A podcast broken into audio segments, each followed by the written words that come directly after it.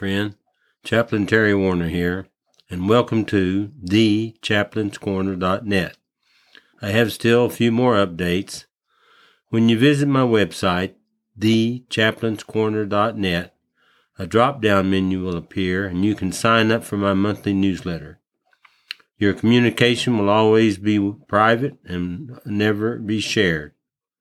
Subscription benefits will include a monthly newsletter, blogs, and articles that I write, and occasionally a video. Plus, you will have the ability to email me privately for your specific questions and comments. Starting at the beginning of the podcast, I will give you the season number and the episode number. Thank you so much for listening. My podcasts come out every Monday morning. Please like or follow me, and again, thank you so much for listening. Hello, friend. Chaplain Terry Warner here. Why does evil exist? This will be Series 3, Episode 50. It will publish on 12 11 2023. I Had to make sure on my calendar that's a Monday.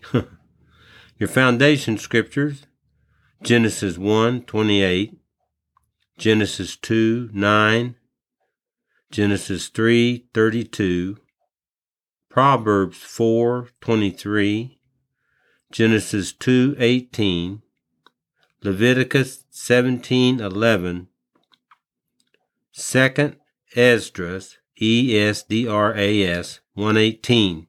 That's not in your Bible, that's a reference book that I use. Jeremiah 29:11.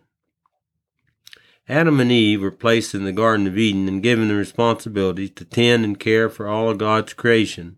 You'll find that in Genesis 1:28. The tree of life, Genesis 2:9, and 322 indicate that immortality is dependent on something outside ourselves. That's Halley's Handbook uh, 2000. The tree of the knowledge of good and evil, Genesis 2, 9, and 17, was good for food and appealing to the eye. However, the sin was not so much as in eating the fruit, but Adam and Eve wanted to transfer the control of God to themselves. They were told that they could do anything except eat the fruit of this tree. If they ate the fruit, they would surely die. Well, God is a spirit, and therefore when they disobeyed God, their spirit died. It died immediately. Physically, they lived on in the world for several hundred years. They could communicate with each other, but even then there would be miscommunication, misunderstanding, and all kinds of deviations brought about by having a dead spirit. One must understand that the inner man controls and directs the man's life. That's Proverbs 4, verse 23, Genesis 2, 18. So they realized they were naked and had disobeyed God.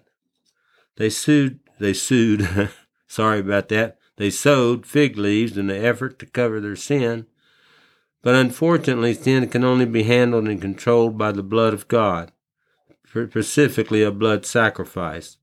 Life is in the blood. Leviticus 17:11. God gave them the right of animal sacrifice to atone or cover for the sin until the ultimate blood sacrifice could be made for the complete removal of the world's sin. That would be when Jesus came. God comes walking through the Garden of Eden in the cool of the day and asks a most penetrating question Adam, Eve, where are you? That is an odd question for God to ask. Being God, He knew where they were. So let's rephrase it a little bit and uh, see what you. Uh, uh, sorry. Let's rephrase this a little bit and clear it up.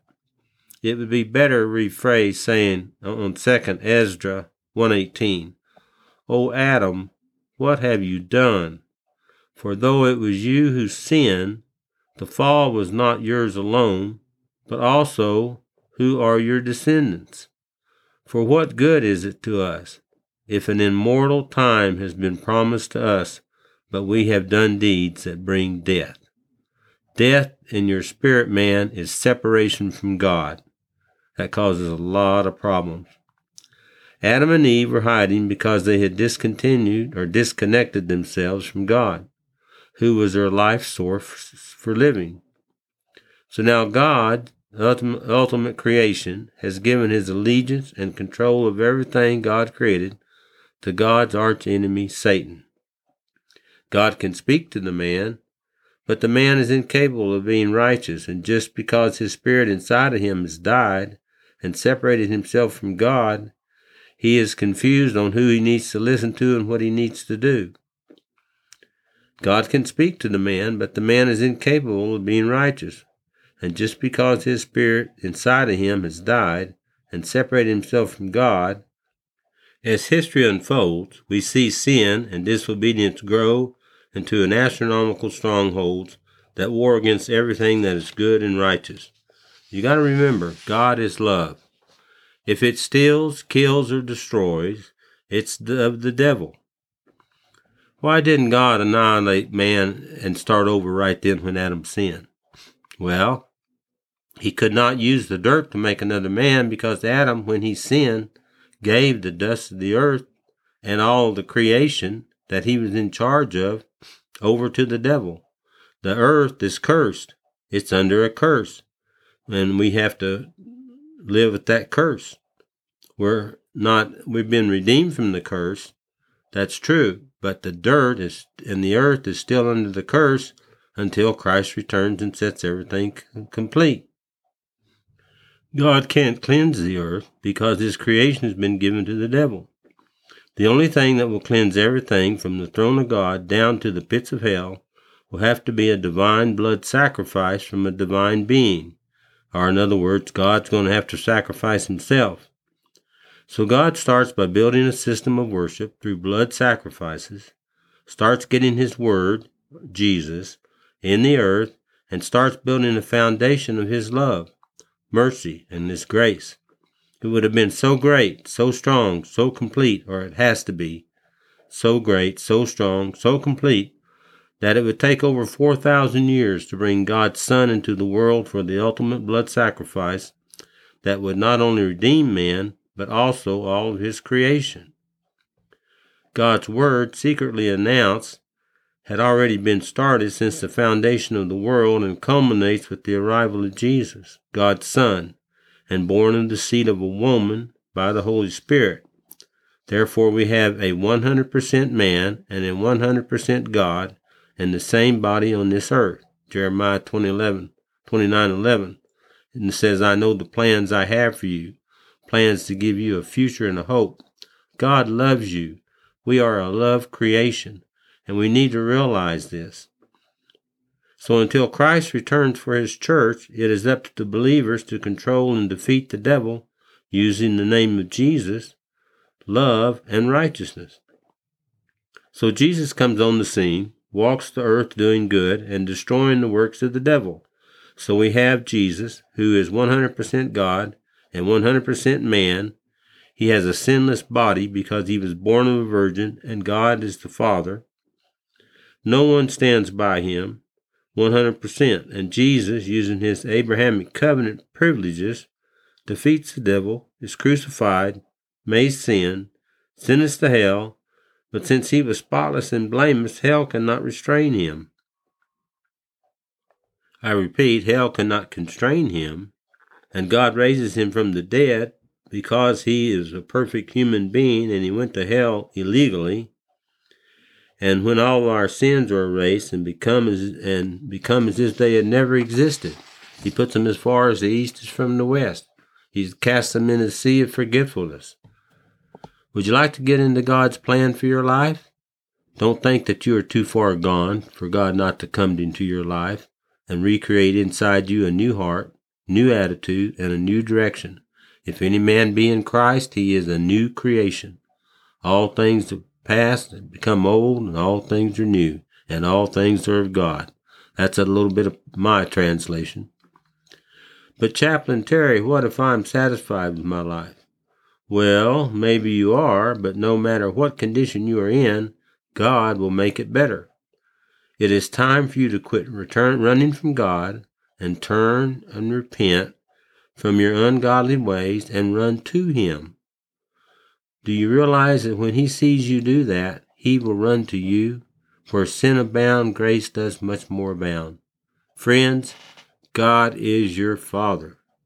You are His child, but it will never go into effect until you accept Him into your heart as, his, as your Lord and Savior. When you do that, God's not going to send you to Africa. Well, He may, but He's not going to send You're not going to go someplace you don't want to go. You're not going to do something you don't want to do. If you don't want to do that, you don't, you're not going to be forced to do that. God will work with you and love you and show you the way in which you should go to make your life more prosperous, to make your life more eventful and happy, get your family saved, get everybody in the kingdom of God. We are looking at the return of Christ, possibly even this next year. I'm not setting dates. He may come tonight, he may come tomorrow, he may not come for 10 years. I don't know. All I know is when he does come, he needs to find me looking for him, doing his work, carrying out his commands and lifestyle, and being setting an example to others. It's time we set up a new goal and decided to live for Christ. That's the only way you will ever get through this world complete and spend eternity in heaven. You have a blessed day. In Jesus' name, amen. This has been Chaplain Terry Warner. Thank you for listening to my podcast. They come out every Monday morning. It is thechaplainscorner.net. When you go there, there will be a place for you to sign up and get my newsletter. Thank you so much for listening, and please like and share and follow me as it helps so much to get the word out. You have a blessed day in Jesus' name.